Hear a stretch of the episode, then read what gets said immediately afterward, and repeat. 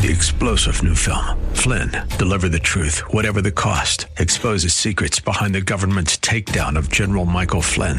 Flynn knew what the intel world had been up to. He ordered the first audit of the use of contractors. This set off alarm bells. He told the truth. He was the most dangerous person for Donald Trump to hire. They had to get rid of Flynn. Flynn, deliver the truth, whatever the cost. Available now. Watch it today. Go to salemnow.com. Salemnow.com.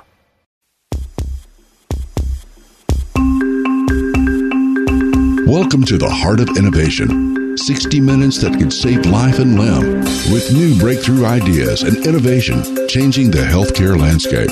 Brought to you by patient advocacy group thewaytomyheart.org in partnership with Cardiovascular System Incorporated's patient advocacy campaign Take a Stand Against Amputation. Here are your hosts for the Heart of Innovation, Emmy Award winning journalist and founder of The Way to My Heart, Kym McNicholas, and interventional cardiologist and founder of the Save My Piggies Health Education Series, Dr. John Phillips. Hi, everyone, and welcome to the show. I'm with Dr. John Phillips and also nurse practitioner Kay and um, Dr. Michael Dansinger from Boston Heart Diagnostics. And we are all here for a fantastic discussion talking about type 2 diabetes and how diet can reduce amputation risk. So get your questions ready, call in if you are listening live and join the discussion. Write this number down. I'll say it twice. Grab that pen, grab that phone to type it in, whatever you have. It is 1 888 367 5329. 1 888 367 5329. Welcome, everyone. I know Dr. Phillips is on call at Ohio Health in Columbus, Ohio, so he'll be popping in hopefully in just a few moments. But again, say hi to Dr. Dansinger with Boston Heart Diagnostics. Hey, doctor. Hey, Kym. Hey, everyone. And we have nurse practitioner Kay who's here. Hi, guys. And she's with our nonprofit, The Way to My Heart. We're a um, educational high touch advocacy and support group for people with peripheral artery disease. That's people who have restricted blood flow in mainly the leg arteries that can increase someone's risk for stroke, heart attack, as well as amputation. If you restrict that blood flow, you know, you, you don't have enough oxygen to heal any wounds on your feet, and that could lead to amputation. And one of the greatest risks that people have um, in getting peripheral artery diseases with diabetes. So, we're going to talk about how, again, diabetes um, folks with that can actually reduce their risk or mitigate their risk of amputation by getting their diet under control. And Dr. Dansinger is at the forefront of helping patients with that. So we'll get to that in just a few moments. We're going to wait for Dr. Uh, Phillips to join us as well. But in the meantime, Kay, tell us a little bit any highlights of your week. Oh, where do I start? Highlights, should I say low lights? yeah, low lights. I um I had a four-hour pre-operative assessment on Wednesday. For what? I'm due to have an operation next Wednesday, the 31st, and that that operation will allow me to have chemotherapy without becoming septic. And it's not chemo for cancer; it's for lupus and it's for Bowen's disease. Right, inflammatory disorders. Yep. So I went along for the assessment. Um, I went through every test you can possibly imagine, ECGs. Four hours later, they said I couldn't come in as a day patient because I'm too high a risk, because I have lupus, I have MACAS, and I have atrial fibrillation. Well, that's a new one. You didn't know you had AF. And I had never been told that I had AF. Wow. Ever.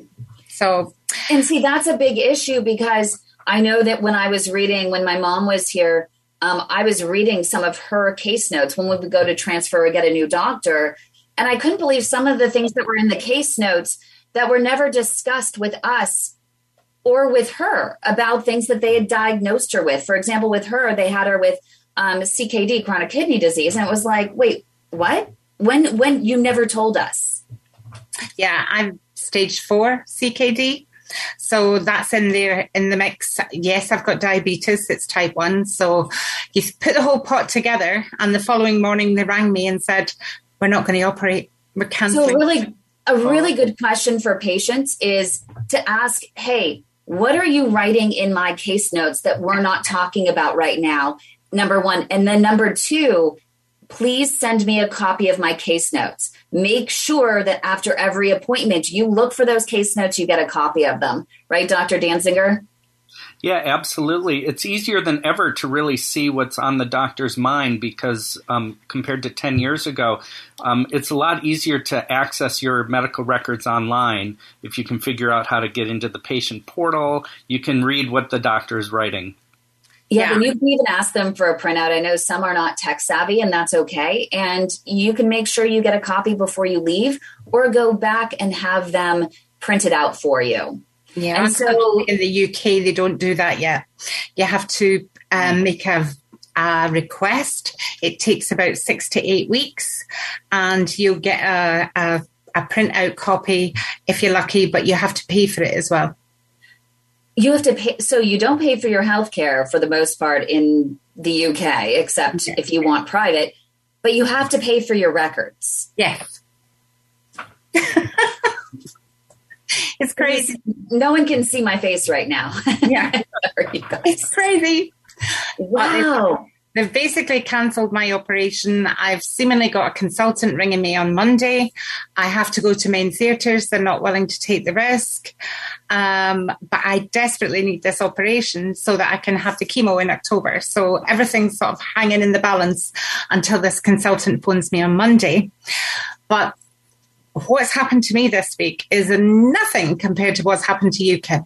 Oh my goodness. So, my dad, if anyone was tuned in the week prior in the previous episode, where my dad, 80 years old, ended up falling. And, you know, it happens. So people fall. It, it just happens. Great. Okay. So he broke his femur or fractured his femur and his hip. Um, he ended up breaking or fracturing his elbow as well. So he was he was partially immobile, but we had gotten physical therapy and we started moving and got past some of the emergency room nightmares there. He had emergency surgery. He's, you know, pins and wires and plates. Oh my, you know, he's he's going to be a TSA nightmare at the airport, right? So fast forward, they did not provide us with timely discharge care for physical therapy, occupational therapy, occupational therapy being incredibly critical in order to learn how to properly transfer a patient. They did a little bit with us in the hospital, told us that we were going to have immediate caregivers in in the house when we got home. But still a week later, we didn't have anyone and we were calling and calling and insurance wasn't getting on the stick and approving. Who knows? So needless to say, he fell again. So he fell again he ended up um, refracturing the femur and ended up with an elbow um, fracture as well. And in the hospital, he had popped a, uh, several stitches in his wound and they did not treat it. They sent him home. Yeah. They sent him home. I, I, couldn't believe it. And we had to, within 10 minutes of getting home from the emergency room, because they didn't properly um, patch up the wound, we had to send him to another hospital to go and get proper wound care. And he went into emergency surgery that next day to reseal the wound. So it's been a nightmare. He's back home. it's just that you need an advocate with you every step of the way when you're in the hospital. So a lot going on. We have full time care now. I decided, heck, you know what? I am not waiting for insurance. I'm just going to, thankfully, I can afford it right now. But I wonder about, and I feel bad for those who can't afford it and thinking of expanding the way to my heart to help with emergency discharge care for even our patients that we work with around the world to help with that transition because they try to get them out of the hospital quick. But then what? They don't worry about what happens when they get home. And maybe we can help Hey, you're on the board of directors. You approve that, Kay? Yeah, absolutely approve it. Well, coming up right here on the Heart of Innovation, we're going to get into our discussion about type 2 diabetes. That's enough of our crazy week that was, that's been happening, and we're going to move forward and help you now um, mitigate your risk for amputation. So stay with us.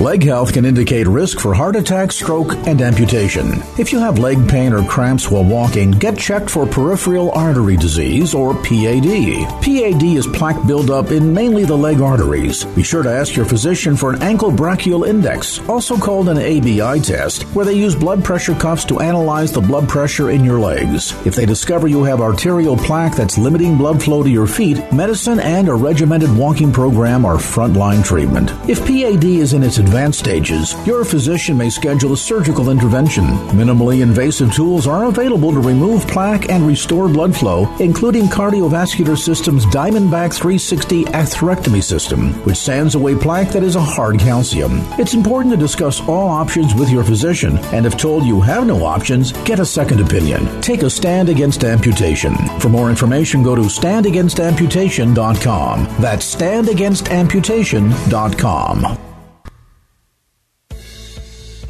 Welcome back to the Heart of Innovation. For more on today's topic, go to theheartofinnovation.org.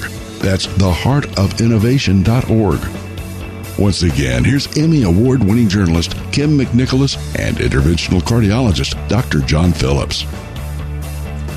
Hi, everyone, and welcome back to the Heart of Innovation. We always start every single show talking about our weeks because we work in medical around the world. And so sometimes there's just craziness that happens. And for me this week and also last week was with my dad and that personal experience and trying to get my dad, you know, cared for with his wounds and two ambulance trips in a in a day because the hospital made it let him leave without properly dressing his wound. And so it's just been it's like a domino effect. But we have Dr. Dansinger with Boston Heart Diagnostics, who's here. We have nurse practitioner Kay, who's here, who's with the um, our nonprofit, uh, The Way to My Heart, and we have Dr. John Phillips, who is with Ohio Health. He is um, co-host of the show, and he is on call today, so he'll be jumping in and out. I just want to make sure that he's there; he can hear us live. Dr. Phillips, can you hear us? I can, Kimberly. Can you hear me? Yeah, we can hear you. All right. Awesome. Sorry, it's been a little bit of a bumpy start for me. I'm on call and kind of in my car and whatnot. So, but I've been listening along. Sounds like a, a pretty good show thus far. Yeah, and Dr. Dansinger wanted to weigh in. Weigh in. As you know, we start every single show with a little bit of, uh, you know, what happened during the week, our personal experiences to share. Uh, Dr. Dansinger, you want to jump in? Yeah, thanks so much, Kym, and it's great to be back with you and with Dr. Phillips and and Kay. And I'd like to say that your story breaks my heart. You know, it, it's an example of when things go wrong. And, you know, I've been a doctor for 25 years, and I'll say that my first three years were mainly as an urgent care doctor. So, oh, really? So, so you know, I've been focused on diabetes and, and disease reversal for, you know, 22 years. But for my first three years, I saw a lot of patients who would come in with urgent problems. And one of the biggest challenges that we see is when doctors feel rushed and when mm. doctors are seeing too many patients and they don't listen as well as they need to sometimes. And sometimes patients aren't able to say what they need to say in the first minute. And if the conversation goes in the wrong direction because the, the doctor didn't listen well, or the patient doesn't feel heard, or, you know, felt, you know, wasn't able to easily articulate what needed to be said right off the bat, then things can, can spiral out of control and there can be you know a domino effect in, the wrong direction. And so one of the most important things that doctors and healthcare providers can do is take that extra moment to listen and to avoid do do everything they can to avoid feeling you know too rushed to really listen. And at the same time, there's a lot to do, a lot for patients and their advocate to understand that when healthcare providers feel rushed, then you, you need to um, make sure the lines of communication stay open and just to understand that dynamic. Sometimes you have to say it twice, or sometimes you have to say it in a different way. And, you know, I think all of us in this country feel like the healthcare system has a long way to go to be its best, and keeping the lines of communication open is one of the most important things that doctors and patients can do together. So that's my that's my commentary. I agree. And I know, especially with my dad, that it started with the triage nurse. Triage nurses are becoming more and more important. And if they're rushed, they're not getting the right information to the doctor. For example, with my dad, he just wrote down he had a pop stitch, but he just took my dad's word for it, didn't examine the patient, nothing more than hook him up to the blood pressure monitor and the um, pulsometer. So there was just it, it wasn't a proper triage. So he was made last priority. And there could have been from the fall a slow bleed that would take two to three hours to potentially arise. And what ended up happening even worse was that because they told us they did not want to wake up an orthopedic surgeon that night to check his x ray, which would have ended up um, revealing to them that he should have been sent home in a wheelchair and should have been non ambulatory um, they sent him home, which exacerbated the extensive um, hairline fracture that was already developing. And that was a problem. Yeah. So, you know, it is critical. And we all have to just take a deep breath. And I am more apt to being patient if I know that the doctor is going to spend as much time with me as they are with other patients. Yeah, absolutely. So it was interesting. I, I want to transition. Yes. So, you know, two things. We, we, I'm sorry I was having a hard time uh, getting on the call, but uh, my quote for the day, um, yeah, please. based on what you, on uh, what your uh, situation was, um, and it's from Helen Keller, and it said we could never learn to be brave or patient if there was only joy in the world. So I think that's kind of poignant. Our uh, we have to be patient as physicians and, and healthcare providers as well as patients because our healthcare system is stretched to the, it's very thin and, um, you know, everybody's struggling. I agree. The healthcare is really stretched at the moment. I, like I've never seen in my 40 years in this industry. It's just unbelievable.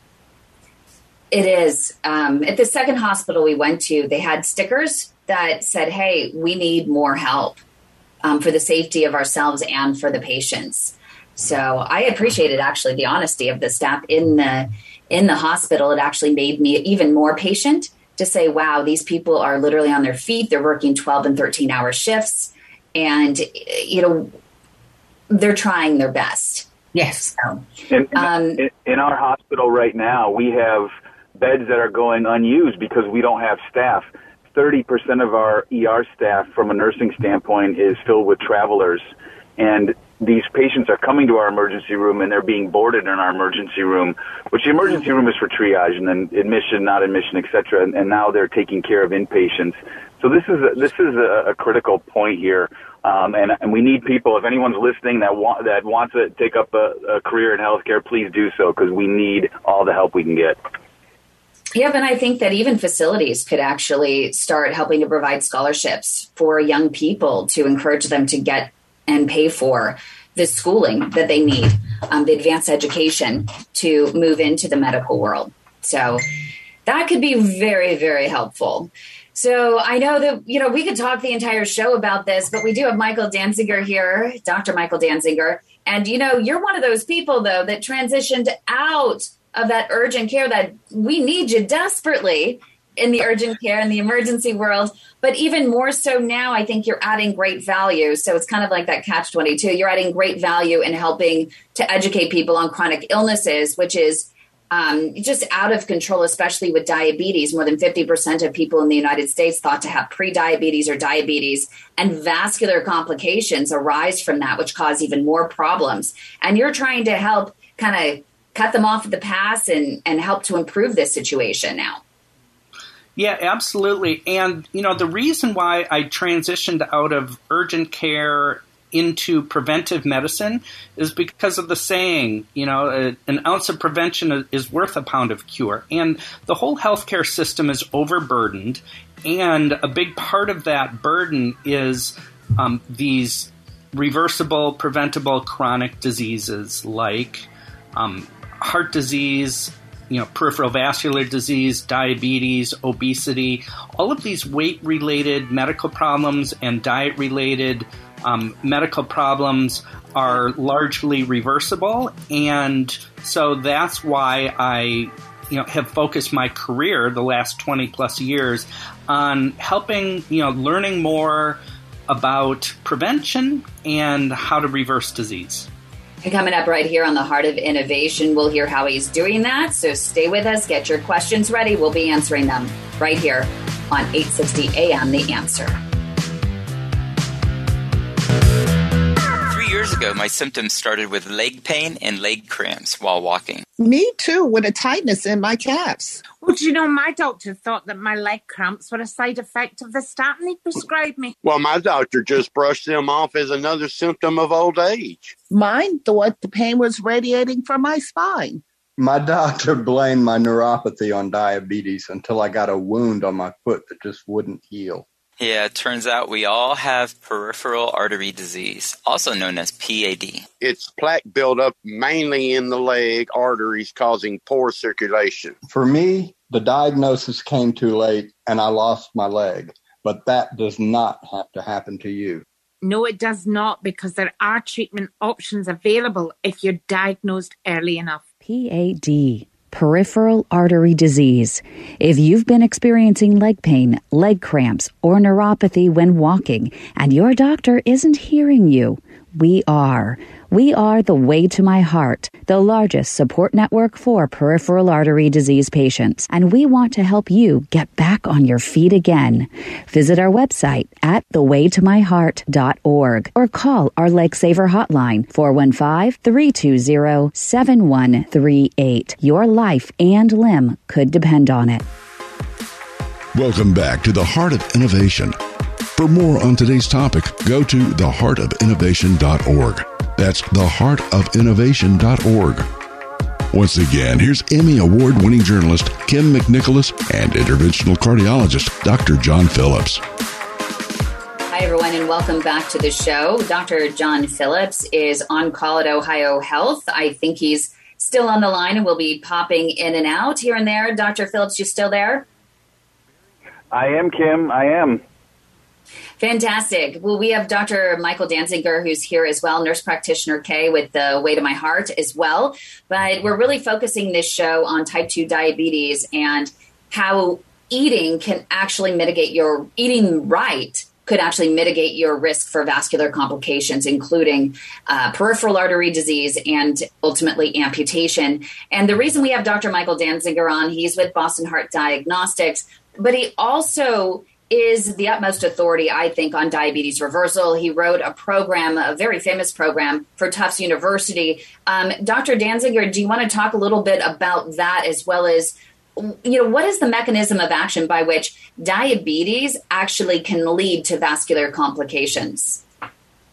Yeah, great great questions, great topic, Kym. Yes, yeah, so I've been with Tufts Medical Center in Boston for the past 22 years, and for over a decade, I've had a program there called the Diabetes Reversal Program. So it's for patients who get their health care at Tufts Medical Center, and the point of it is to avoid the, the vascular complications, the heart attacks and the strokes and the, the peripheral vascular disease associated with diabetes uh, before it happens. So, diabetes, um, as people know, is associated with high blood sugar levels.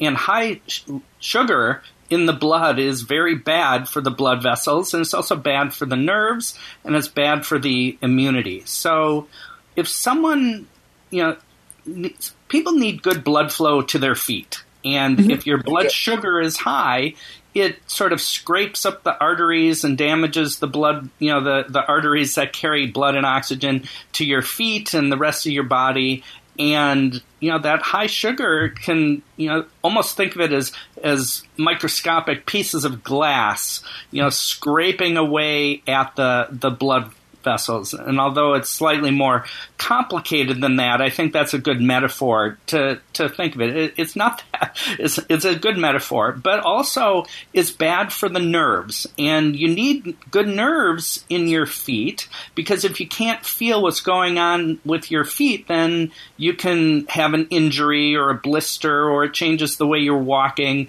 and that can be bad for your toes and you can get blisters, and those mm-hmm. blisters can get infected, and you can get, you know, poor healing there. And the last thing about diabetes is it's bad for your immunity. And so you you need to be able to fight bacteria and fungus in your feet and toes and high blood sugar levels interfere with your own um, white blood cells and that combination of the decreased immunity and the nerve damage and the decreased you know, blood flow to the feet is how you set yourself up for you know ulcers in your in your feet and for um, you know all sorts of problems associated with diabetes. And if you can eat right and keep active, it can go a long way to controlling your blood sugar. But it speaks volumes when you're talking about more than 50% of, of adults in the US alone that are thought to be either pre diabetic or diabetic. And I know that nurse practitioner Kay has a theory as to why this is the case.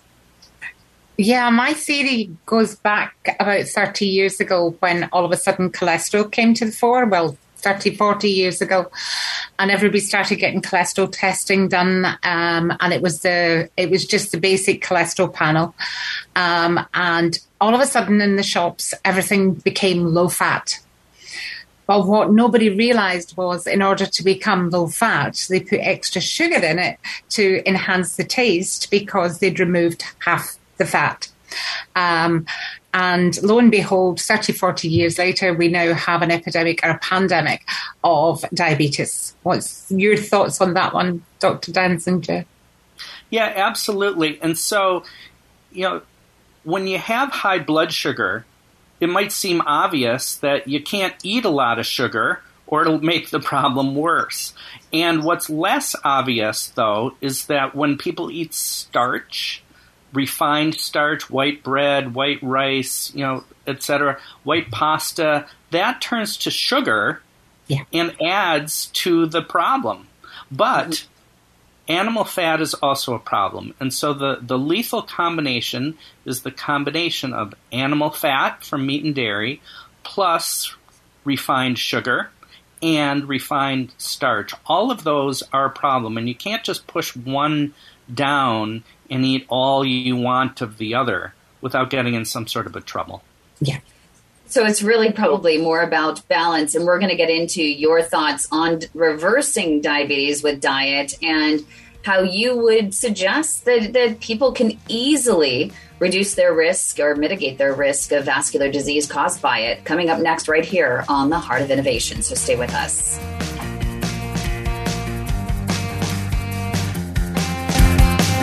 Medical Notepad, brought to you by patient advocacy organizations Take a Stand Against Amputation and The Way to My Heart. How do you know if a vascular specialist has advanced skills?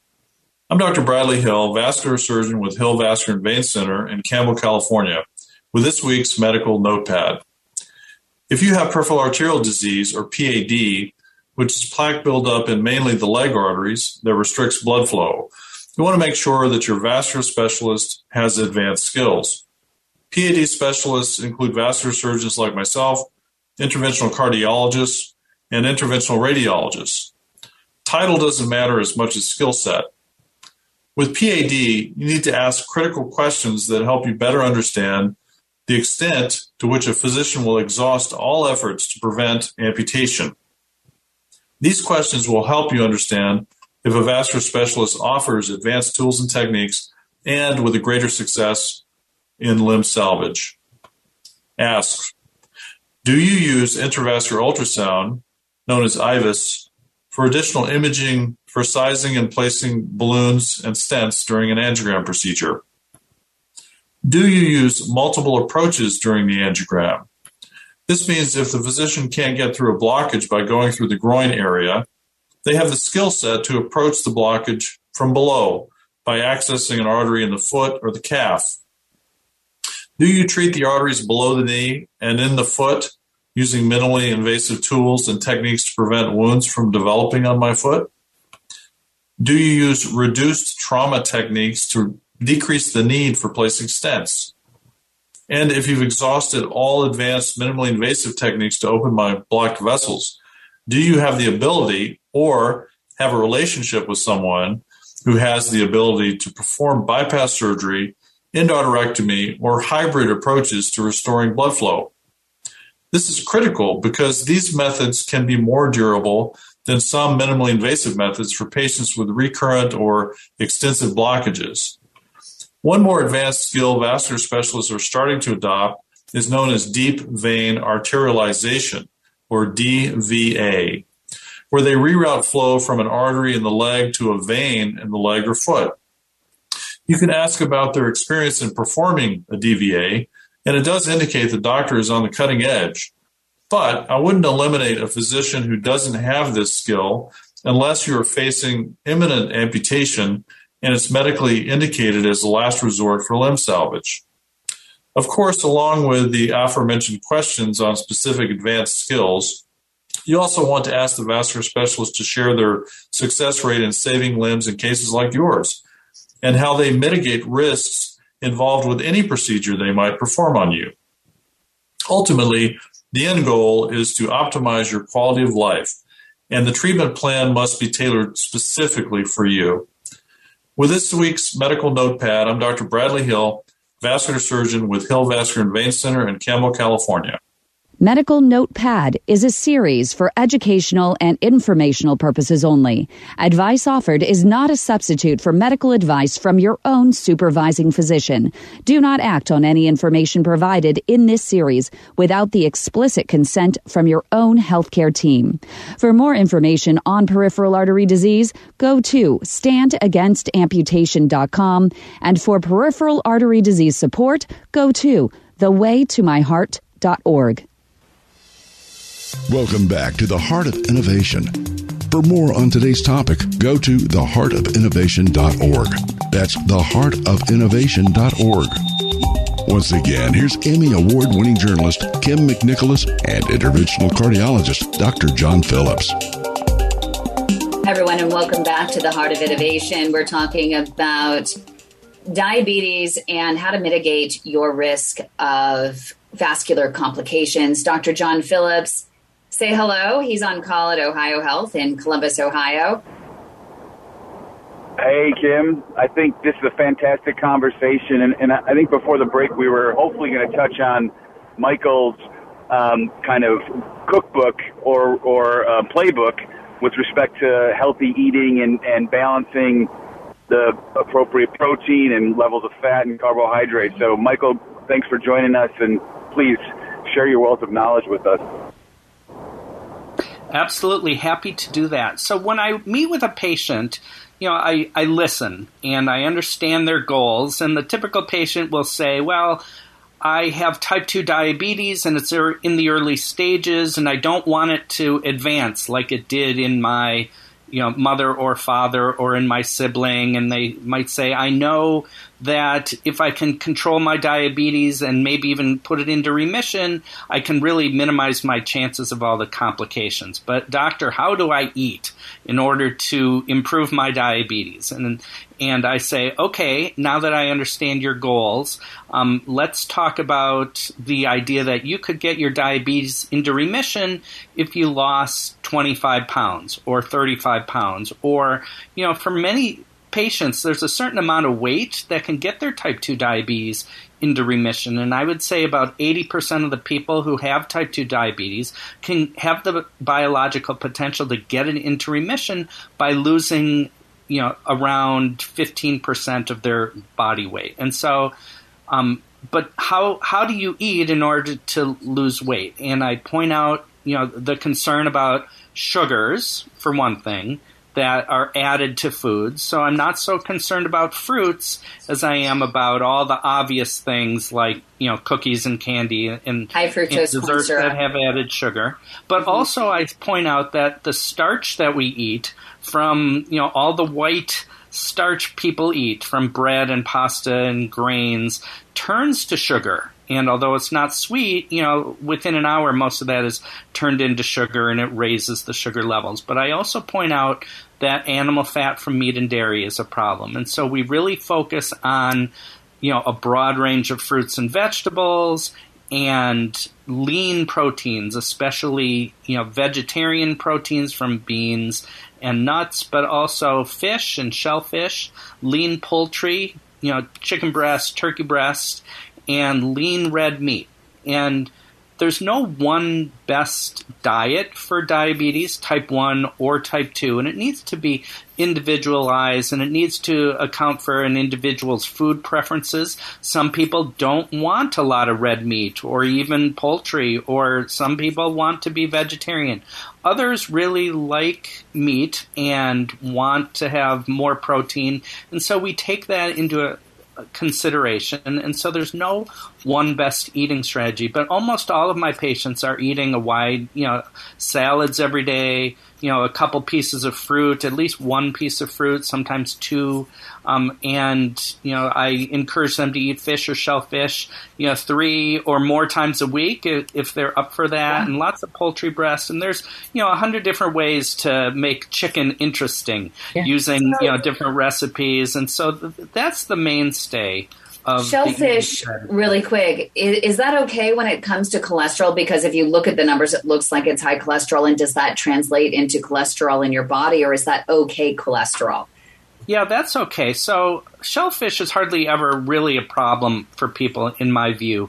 So there is some cholesterol in shellfish, like shrimp, for example. But shellfish has, you know, and fish in general, um, have so many good health properties that Mm. it's totally worth it. And so I never felt like I was getting anywhere um, towards someone's health goals by limiting their shellfish intake.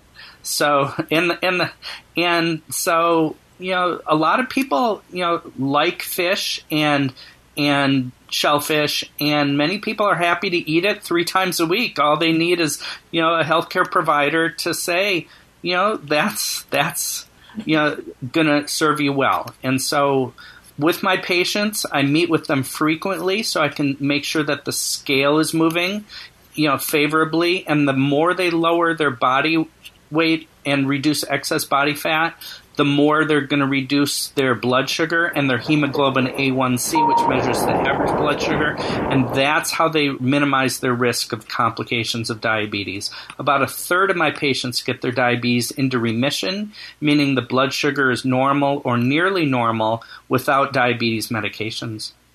And so when it comes to you have the keto diet, the Mediterranean diet, the uh, vegetarian from uh, Dean Ornish or Esselstyn, you know, they have books out on reversing cardiovascular disease. And as part of that, it's reversing diabetes. I mean, how do you make the choice as a patient as to which diet should it be a diet or should it just be let's look at the foods, let's find the healthier substitutes? And do you find it's more successful for them, for them to stay in their same habits, but just create a more balanced diet, fo- focus on portions, and focus on key substitutions? Yeah, so there's the you know all of those eating strategies, which I like to call them, have you know strengths and drawbacks. And you know keto has strengths and drawbacks. Mediterranean has strengths and drawbacks. The low fat Ornish approach has strengths and drawbacks. And it's helpful, you know, for the matchmaker. That would be me you know, or the healthcare provider who's you know in preventive medicine or the diabetes specialist. So so they they can think of themselves as a dietary matchmaker. And for some patients, they really have a problem with you know high levels of LDL bad cholesterol, and in that case, the animal fat is a big problem. Other people clearly, you know, are addicted to carbs, and every night they're, you know, they're they're you know, they they they in moments of weakness they're eating chips and and you know other starchy you know snacks, and they know that it's a problem. And sugar is really addictive, and so for those people, you really need to focus on you know that root of the problem. And so it depends a lot on not only the person's medical situation, but you know are they sensitive to the fatty foods or are they sensitive to the starchy and sugary foods? But it has a lot to do with their their personality, and you know you know you take advantage of the the healthy foods that they do like. It's really interesting. You talk about the starches and and the um, the rice and the all that kind of stuff and the breads uh, because not a lot of um, people do. What are some replacements for those that you found success for with your patients? Those are who are all about the carbs, and you have about 20 seconds. okay, well, take white rice as an example. One way to go is just to switch to brown rice and eat a high fiber version of that. But I think an even better way to go is with cauliflower rice, which is a vegetable in the shape of a rice. and, and so, you know, I, that has always been my approach. I would rather find vegetables that people like as a replacement for those starchy foods. So another one is the zucchini shaped, the noodles made of zucchini Love rather those. than the pasta, and then you can put a sauce on it. So that's been my best approach. Fantastic. We'll come up right here on the Heart of Innovation. Find out the critical questions to ask your doctor to determine what diet or what approach is right for you. So stay with us.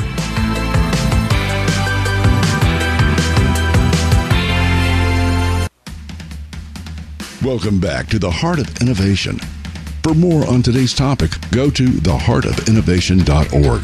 That's theheartofinnovation.org. Once again, here's Emmy Award winning journalist Kym McNicholas and interventional cardiologist Dr. John Phillips. Hi, everyone, and welcome back to the show. We've been talking about diabetes and how to reduce your risk if you do have type 2 diabetes of getting a vascular disease that could ultimately lead to heart attack, stroke, or amputation. Dr. John Phillips is on call. He's at Ohio Health in Columbus, Ohio. Uh, any thoughts before we wrap up here with some critical questions to ask the doctor? Dr. Phillips? Yeah. Yeah, I mean, for me. I try to keep it simple with my patients because I'm seeing folks kind of at the tail end with their disease process. In fact, uh, this morning I just did a, a acute heart attack in someone with diabetes who didn't really know she had diabetes, and so my I, again I say try the Mediterranean diet and eat less and exercise more. I mean, it's simple, but it's very difficult to execute. Yeah. And I think, do you find that as people are, are getting older, it's tough to break those habits? So it's, you know, to, re- to reverse it, it's, God, you got to really do it step by step. Well, you you, you want to. Ha- I mean, I would say of my patients, probably two thirds of them start exercising and and change their eating habits. I tell them to get smaller plates, uh, so the portions are you know they it looks bigger because your plate is smaller. Um, but at the end of the day, you have to decide if you want to make those changes. We can help mm-hmm. people, but as the adage is, you lead a horse to water, but you can't make them drink. At a certain point, Dr. Dansinger, do you ever just say, you know what, say la vie, they're in advanced stages, let them eat what they want? Or does the moment you make those changes start making a difference right away? Or is it like with my dad, it took really almost a couple years to see the plaque progression slow down?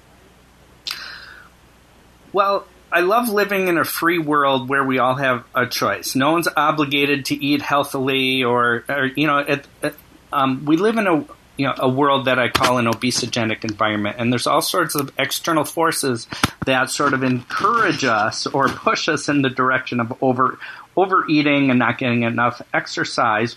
That's a whole nother show and a whole whole nother topic. And you know, people know that you know they're they're not you know their eating's not balanced, and you know willpower goes a certain you know willpower only goes so far, Yeah. and you know we've all we, we all you know have have you know we we could everyone's on a journey and everyone has the opportunity to do a better job you know with their eating and exercise or a worse job with their eating and exercise. Some people who you know throw in the towel because they're sick and they feel like you know I if I only have a year or two to live, I'm going to enjoy myself and and I can see why many people feel that way. At the same time, though, you know, the sicker you are, the more important healthy eating and physical activity is. And so, so the these lifestyle changes have the have the potential to do the most good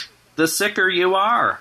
And Yeah. so, you know, for example, uh, you know, a patient, you know, with, with cancer who's who's ill and, and wants to, to make the most out of you know their remaining time actually has the the you know is an example of someone who has a lot to gain by you know healthy eating and staying active it's good for your brain chemicals and it's good for your immunity and it's good for everything and so for better or for worse there's no time when we actually are are entirely free from the scenario where you know the the lifestyle choices make a difference. They, they make a difference as children difference. in middle age and through all the all the stages of life. It's a great question.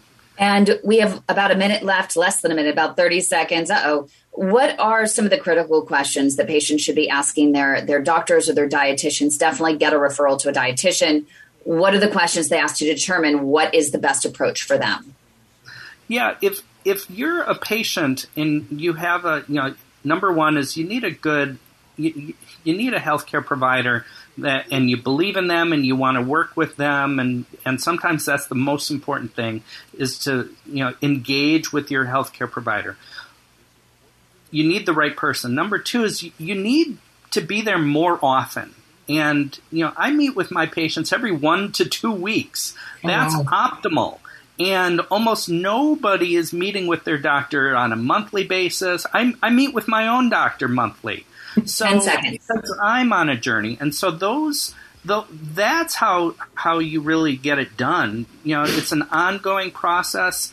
Having your healthcare provider as a coach, and so they might not be available to meet with you monthly, but every three months or every two months, as, as often as you can, the better. And then you can have nice, relaxed conversations, and and you can work together as a team, and that's the way it needs to be. So, Thank you so much, Dr. Dansinger. We really appreciate you. The Heart of Innovation.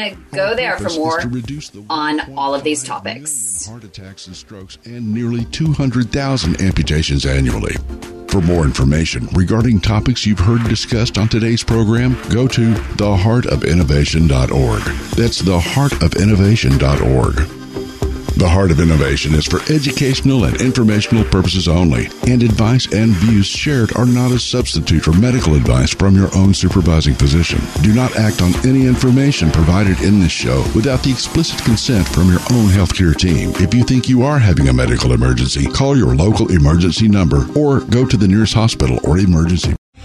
Three star general Michael J. Flynn, head of the Pentagon Intelligence Agency, knew all the government's dirty secrets. He was one of the most respected generals in the military. Flynn knew what the intel world had been up to. He understood its funding. He ordered the first audit of the use of contractors. This set off alarm bells. The explosive new documentary, Flynn, Deliver the Truth, Whatever the Cost, uncovers the facts behind this scandal. Flynn told the truth. He was the most dangerous person for Donald Trump to hire. I find out the worst enemy that I'm going to face in my life is right here in America. They took my assessment and they wanted me to change it. And I was like, I'm not changing it. They had to get rid of Flynn. With in depth interviews, archival footage, and never before seen personal records of the man behind the headlines. I just felt like I was drowning. Flynn, Deliver the Truth, Whatever the Cost. Available now. Watch it today. Go to salemnow.com. Salemnow.com.